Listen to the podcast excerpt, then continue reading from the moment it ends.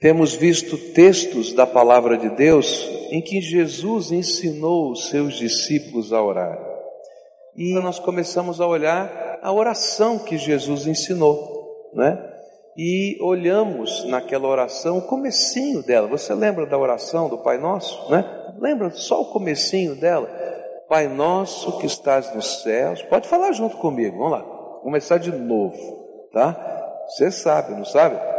Pai nosso que estás nos céus, santificado seja o teu nome. Venha a nós o teu reino. Seja feita a tua vontade, assim na terra como no céu. Para aí. Nós estudamos estes três aspectos da oração de Jesus que falam da nossa relação com Deus.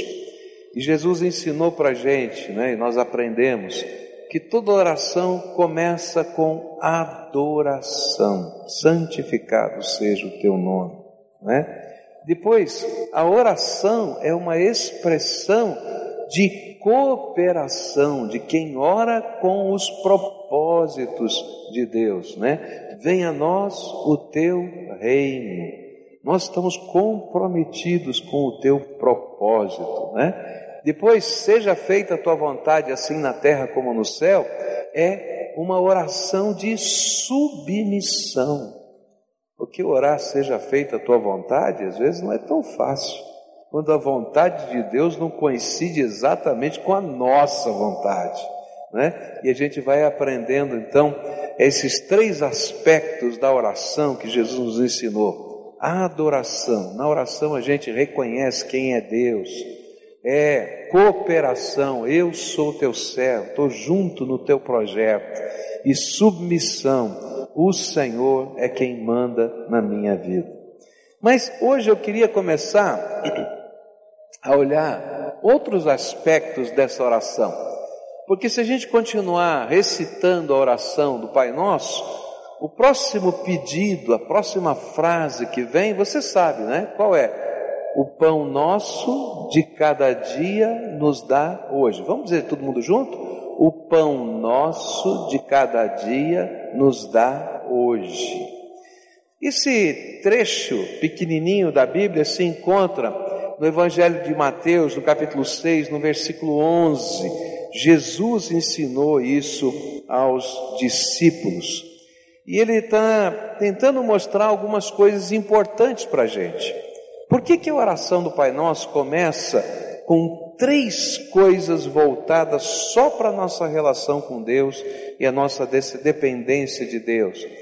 Porque há um princípio na Bíblia que se a gente não aprender esse princípio, não vai funcionar a nossa fé, o nosso caminhar com Deus. Buscai primeiro o reino de Deus e a sua justiça, e todas as outras coisas vos serão acrescentadas. Às vezes nós imaginamos, quando nós estamos orando, que a gente pode inverter esse princípio. Eu busco primeiro todas as coisas e depois que Deus acrescentou, eu vou te servir, Senhor. Não é? Mas no reino de Deus não funciona assim. E esse é o princípio que Jesus vai ensinar em todo o sermão da montanha e a oração do Pai Nosso está no meio do sermão da montanha.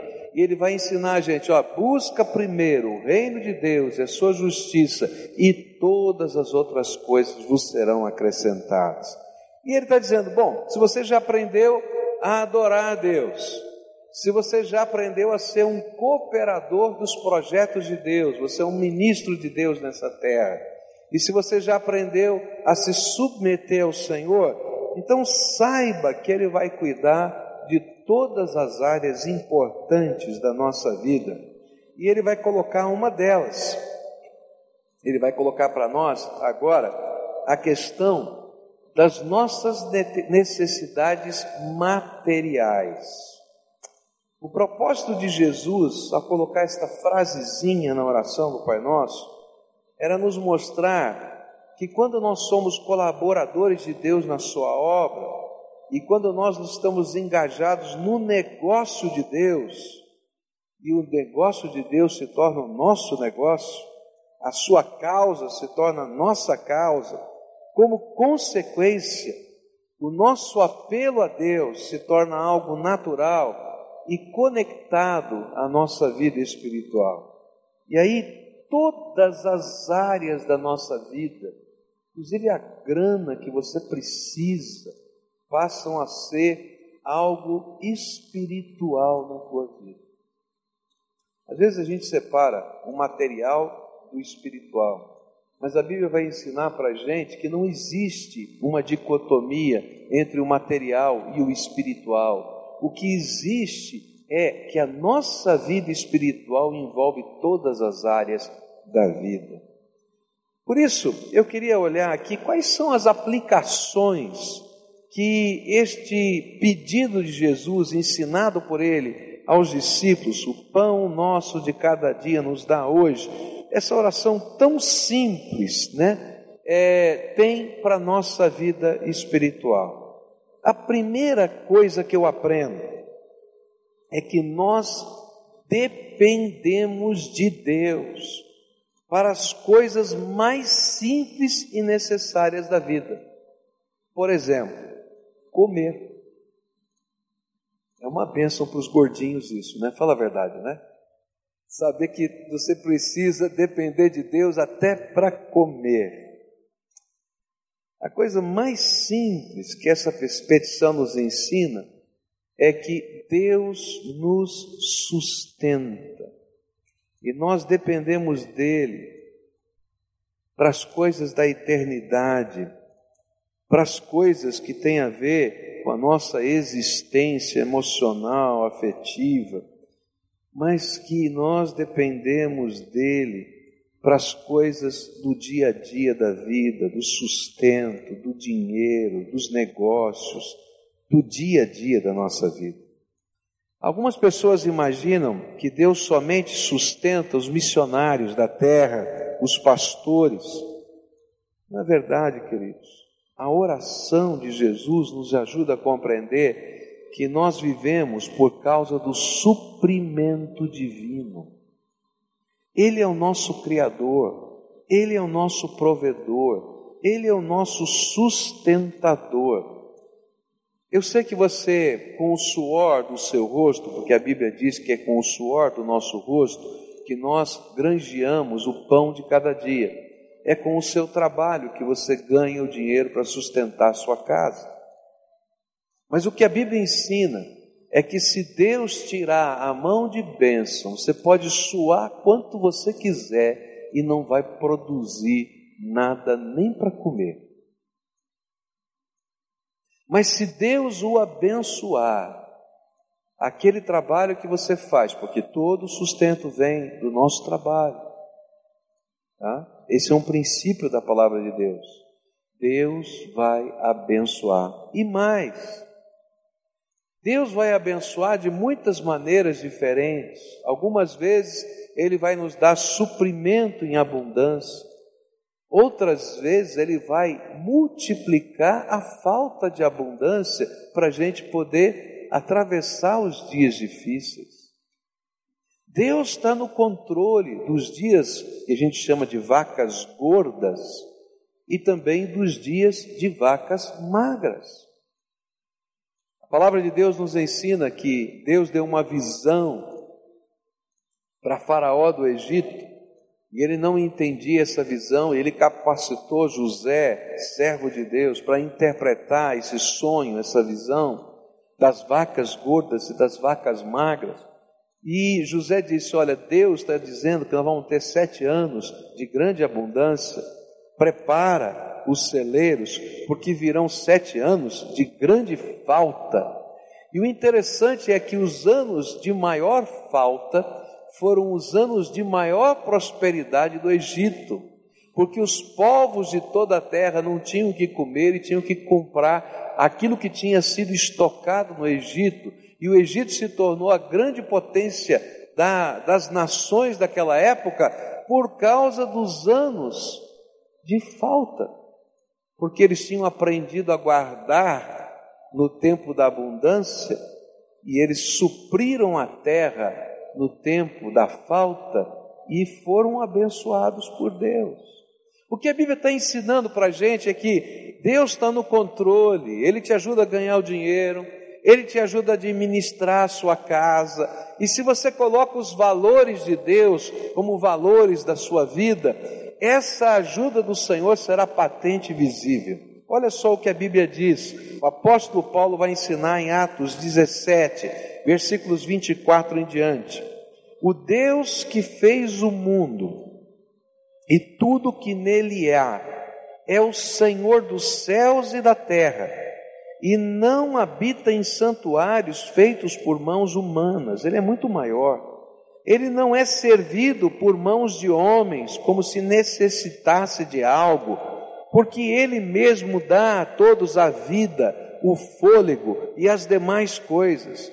E de uma só vez e de um, de um só fez ele todos os povos para que povoassem toda a terra, tendo determinados tempos anteriormente estabelecidos e os lugares exatos em que deveriam habitar. E Deus fez isso para que os homens os, o buscassem e talvez tateando pudessem encontrá-lo, embora não esteja longe de cada um de nós pois nele vivemos, nos movemos e existimos, como disseram alguns dos poetas de vocês, também somos descendência dele. O que a Bíblia está dizendo é algo tremendo. Você só está vivo pela vontade de Deus. Você só pode ter o que tem porque a boa mão do Senhor tem estado sobre você. Deus é quem nos sustenta. Uma das grandes crises na minha vida foi entender essa lição de que é Deus quem nos sustenta. Vários momentos da minha vida eu passei por essa crise. Nos momentos difíceis na nossa casa, quando lá, garoto, né? mamãe adoeceu e nós tínhamos muita dificuldade financeira, papai separou-se da mamãe e nós tínhamos que viver com a pensão alimentícia.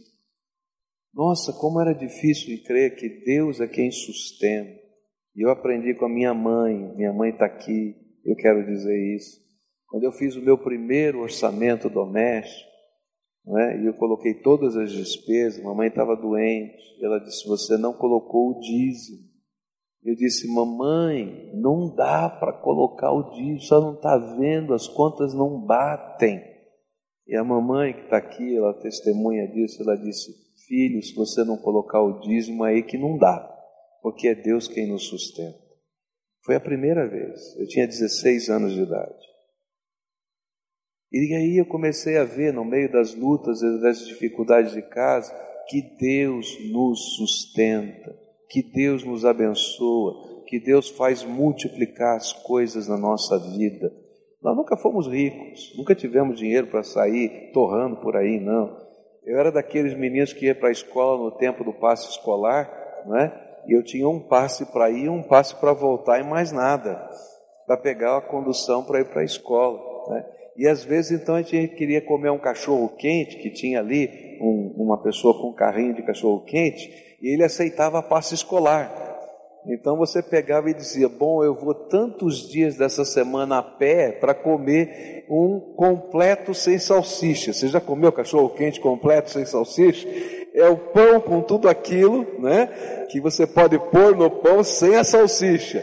Aí eu comprava o completo sem salsicha. Essa era a história mas nunca faltou nada, porque Deus é fiel. Pão nosso de cada dia nos dá hoje.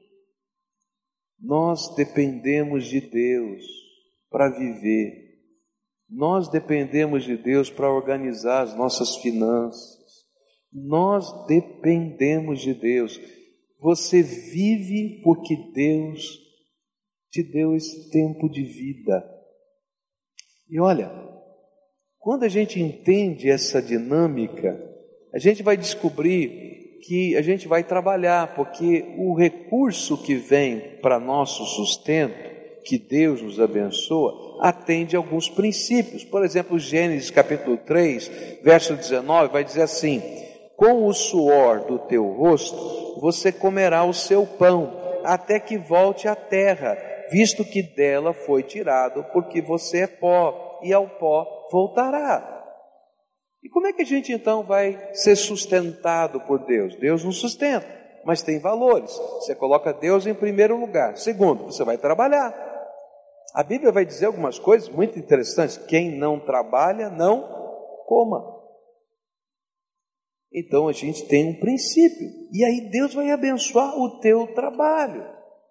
Eu me lembro que nessa fase difícil da vida eu queria arrumar um jeito de ganhar dinheiro.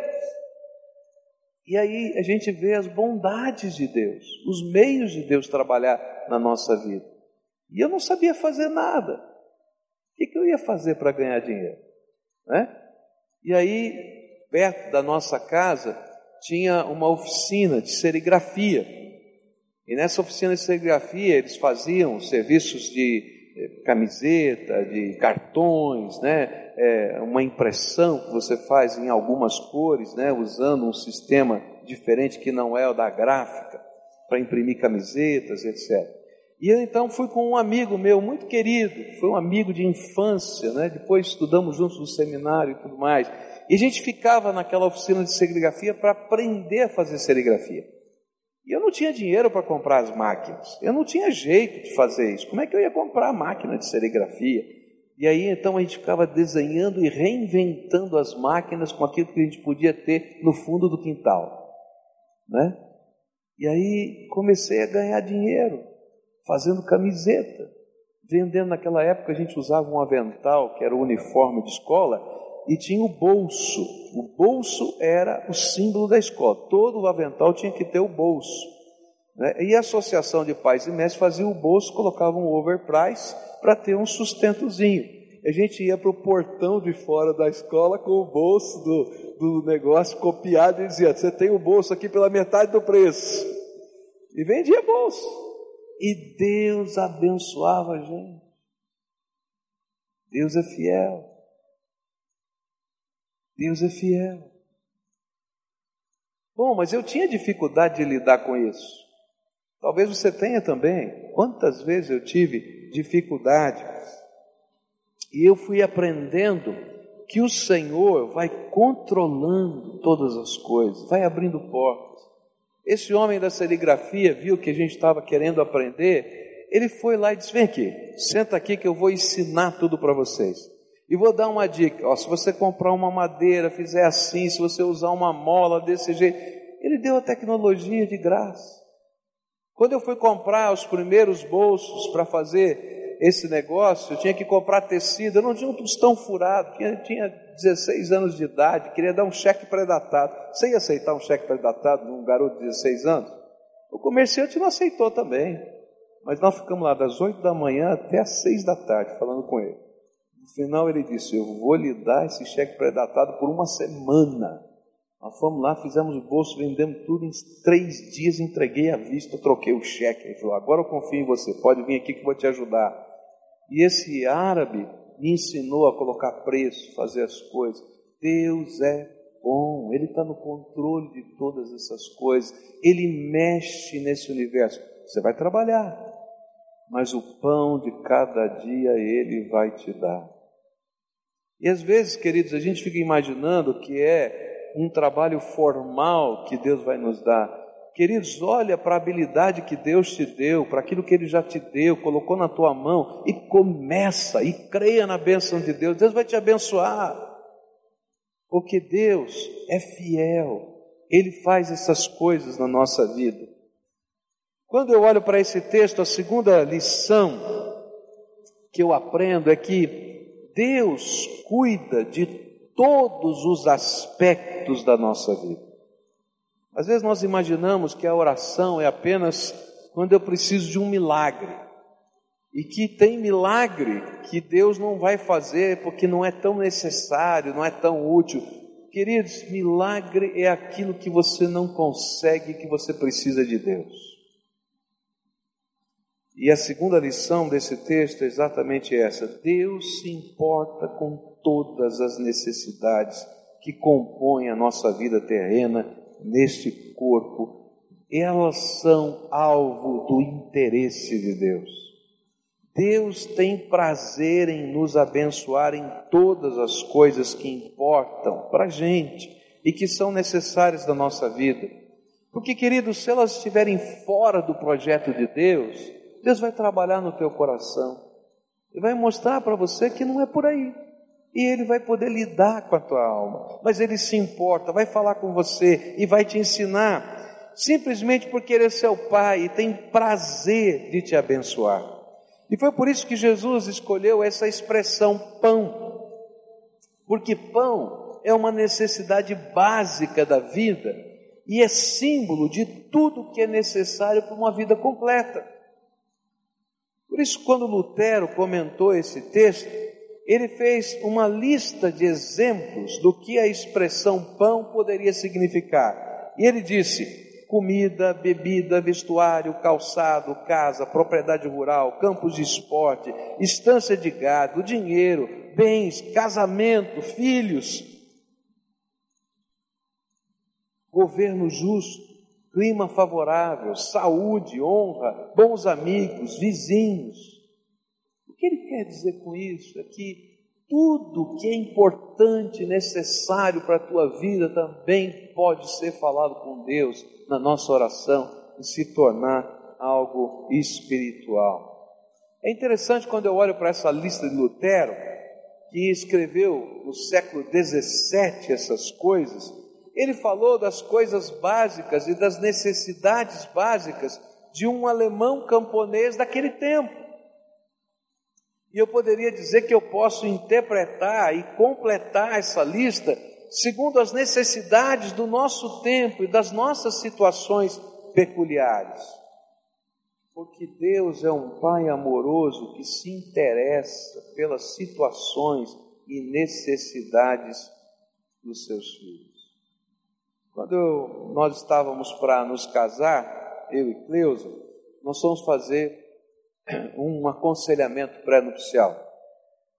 Esse aconselhamento era individual com um casal de missionários. E aí foi muito interessante, porque a gente vai aprendendo essas coisas na vida. A gente não sabe, né? De que Deus se importa com todos os detalhes da nossa vida. E essa, essa senhora, a esposa do, do pastor Donald, que, que nos ensinava, ela disse para minha esposa assim: Filha, Deus é seu pai e ele se importa com os detalhes. Você já sonhou como você quer o seu casamento? E a gente assim, acanhado, porque era duro vou lhe falar, rapaz, nós não tinha dinheiro para nada. Eu não tinha dinheiro para nada. Como é que vai sonhar todos os detalhes do casamento? Vai dizer, pode sonhar. Pode sonhar até com a cor da cortina que vai na tua casa. Essa foi a expressão que ela penso que ela, que ela usou. Porque o teu Pai eterno se importa com aquilo que vai no teu coração. E Ele vai trabalhar essas coisas na tua vida. E foi tão interessante que a gente começou a fazer uma lista de sonhos pessoais. Você vai dizer, mas não tem nada de espiritual esse negócio. Tem, querido. Sabe por que é o espiritual? Eu entender que eu dependo de Deus para tudo na minha vida. E foi tão gostoso, tão gostoso, porque Deus foi fazendo milagres. Tinha um jogo de sofá que eu amava e a Cleusa também. Então virava e mexia, a gente parava na loja, ele estava na vitrine de uma loja, a gente parava na frente daquela vitrine e ficava sonhando, mas ele era muito caro. E a gente olhava e dizia: Ah, esse seria o nosso sonho de consumo para montar a nossa casa. Mas não dá. E ainda passava uma semana, duas, a gente parava de novo. Aquela loja era bem no caminho do nosso trabalho. A gente disse, Vamos olhar de novo o sofá? E a gente parava lá e ficava olhando pela vitrine o sofá. E olha, isso deve ter acontecido umas 20 vezes. Até que o vendedor saiu na rua e falou assim: Olha, eu já reparei que você para aqui toda semana e fica namorando para comprar o sofá. Você não quer comprar o sofá? Eu falei, querer eu quero, mas eu não tenho condição. Vem cá, vamos conversar. E aí começou, faz conta daqui, faz conta de lá, faz conta daqui, faz conta de lá, faz conta daqui, faz conta de lá, até que achamos um jeito que parecia uma loucura e conseguimos pagar, porque eu não pago juro para nada, eu não gosto de pagar juro para nada. Né? Pagar aquilo sem juro em algumas parcelas e a gente conseguiu então fechar o negócio. Eu recebia o meu salário e eu pegava o meu salário inteiro, cheque, do jeito que vinha para pagar a parcela, durante alguns meses.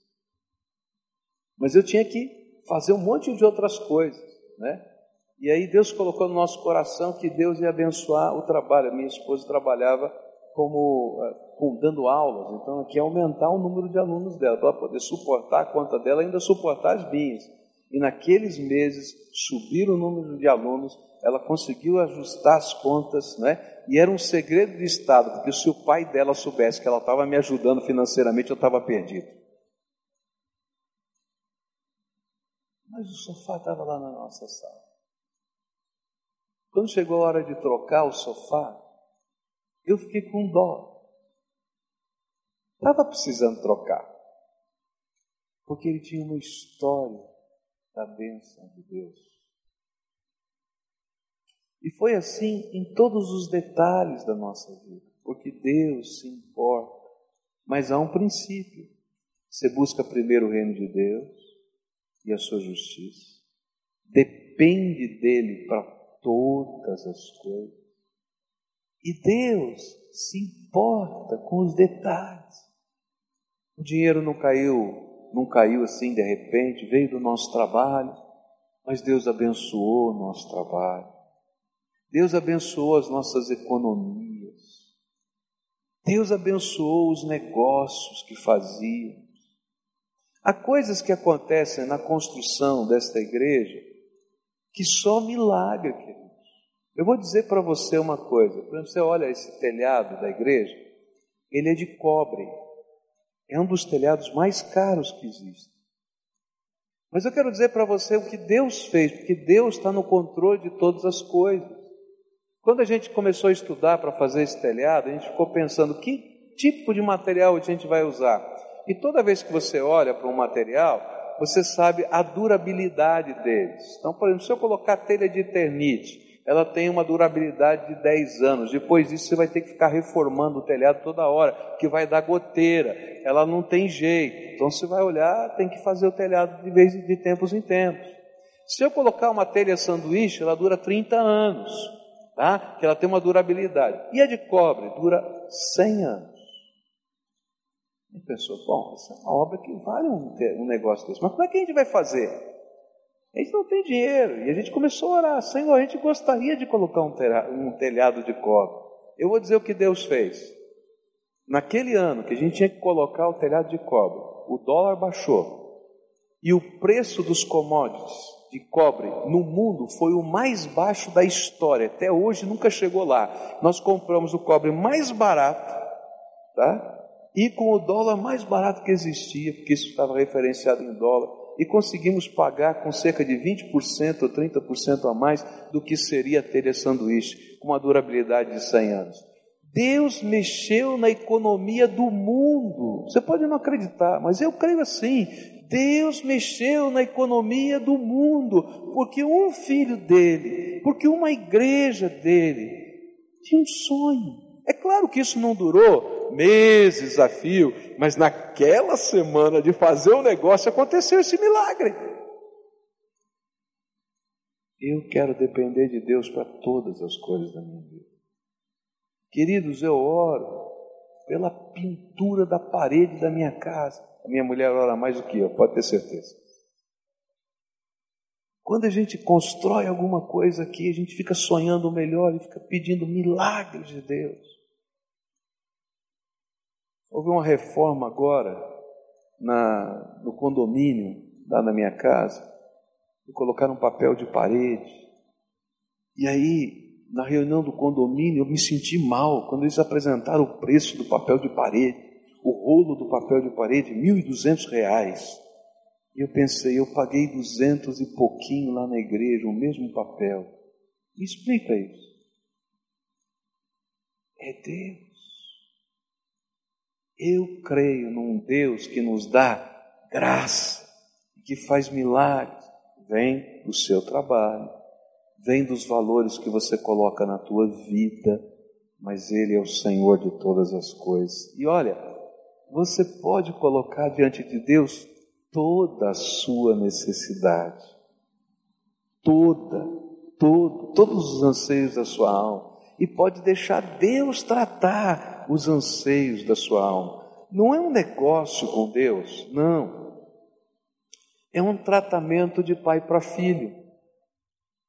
É fácil a gente entender. Você não está fazendo um negócio com Deus, ó, oh, eu dou o dízimo, vou receber. Não, ainda que a Bíblia tenha promessas tremendas, ela diz que o Senhor multiplica dez até cem vezes mais a nossa disponibilidade para Ele. Mas não é isso, não é um negócio. A Bíblia não está ensinando a gente fazer negócio. A, gente, a Bíblia está ensinando a gente lidar com o Papai do céu. Está entendendo? Papai não é assim. Mamãe não é assim. A gente ouve aquilo que são os sonhos dos nossos filhos. Às vezes a gente diz, agora não dá, você tem que aprender a esperar. Não adianta ficar batendo o pé esperneando que vai apanhar. Não é verdade? Mas a gente fica com aquilo no coração. E a primeira oportunidade que a gente tem é dizer assim, vou fazer um agrado para o meu filho. Porque é importante para ele. Meus queridos, às vezes Deus não nos dá naquela hora, daquela maneira, porque nós somos aquela criança birrenta que está esperneando lá no, no, no, mercado e que merece umas palmadas. Mas Ele tem prazer em abençoar aqueles que o buscam com interesse de coração. O pão nosso de cada dia nos dá hoje. Eu sei que meu tempo terminou, mas eu, eu tenho que terminar isso aqui, senão vai ficar sem jeito. A Bíblia diz assim, ao ensinar-nos isso, Deus nos convida a viver pela fé, dia após dia. E essa é uma implicação que aparece na expressão pão de cada dia. Essa é uma palavrinha grega, onde é traduzido de cada dia, que é, durante algum tempo foi muito questionada. Um dos pais da igreja, Orígenes, questionava essa palavra, porque ele não conhecia essa palavra como uma palavra costumeira da língua grega. E ele dizia: Olha, isso aqui foi um neologismo que foi aplicado por Mateus a colocar aqui. Até que foram descobertos na arqueologia papiros lá do tempo de Jesus, onde essa palavra acontecia. E foi muito interessante é que esta palavra vai aparecer numa lista de uma mulher, num papiro, de uma lista de uma mulher de compras para o mercado para casa. Já tinha lista de supermercado naquele tempo sem ter supermercado. Então a mulher fez a sua listinha lá. E era interessante que essa palavra aparecia do lado de algumas coisas que ela e de alimentos em particular que não adiantava comprar de uma vez, que tinha que ser comprado todo o dia. Lembra que naquele tempo não tinha refrigeração, Lembra que tinha coisas que eram perecíveis. Então existiam coisas que precisavam ser, você tinha que ir no mercado todo dia. Então estas coisas, ela colocava exatamente do lado a mesma palavra. Isso aqui é para cada dia. E a gente vai aprender uma coisa tremenda de Deus aqui, nessa, nessa conexão que está com essa palavra. Por isso, o significado simples é o pão de hoje dá hoje. O pão de hoje dá hoje. Senhor, manda o maná que eu preciso todo dia. O maná era assim: caía o pão do céu e não adiantava você querer guardar para o dia seguinte que ele estragava. Você tinha que sair todo dia de manhã reconhecendo que o sustento vinha de Deus e recolheu maná daquele dia. E assim Deus vai nos ensinando a depender dele e viver um dia de cada vez e todos os dias pela fé no Deus que nos ama, nos sustenta como Pai. E Ele está tratando isso na nossa vida. Alguns momentos na minha vida como pastor, é interessante isso, que na minha vida pessoal, algumas vezes eu tinha aprendido a depender de Deus para qualquer coisa. Mas às vezes na minha vida ministerial eu entrava em crise. Porque Deus colocava alguns desafios que eram muito maiores do que a minha capacidade. Muito maiores. Você não tem nem ideia. E algumas vezes eu perdi a noite de sono. Disse, Senhor, tenho que pagar essa conta. Como é que vai ser? Bom, eu fui fazer uma cirurgia uma vez e, eles dão lá um pré-anestésico para a gente, né? E, e esse pré-anestésico a gente fica falando um monte de bobagem, né? E aí foi um médico da igreja me acompanhar na cirurgia, né? E isso já faz uns 15 anos, mais ou menos, mais de 12 anos com certeza. Ele foi para lá acompanhar na cirurgia. E aí, ah, quando eu voltei da cirurgia, estava lá esse médico amigo que acompanhou a cirurgia, membro da igreja, e, disse assim, é, e eu perguntei, falei muita bobagem, que a gente toma aquele remédio e fica falando, não pastor, o senhor só falou das contas da igreja que o senhor tem para pagar. O senhor só dizia, ó, tem que pagar isso, tem que pagar aquilo, tem que pagar aquilo outro, e assim vai. E queridos, até que um dia Deus teve que quebrar o meu coração. Disse, filho, eu já te ensinei na tua vida pessoal que sou eu que dou o pão de cada dia. O que você tem que tomar cuidado é só de fazer aquilo que eu te mandar. Porque aquilo que eu estou mandando você fazer, pode ter certeza que eu sou responsável. Agora, o que você fizer da tua cabeça sem depender de mim, você é responsável. E aí eu aprendi a depender de Deus nas coisas grandes e nas coisas pequenas.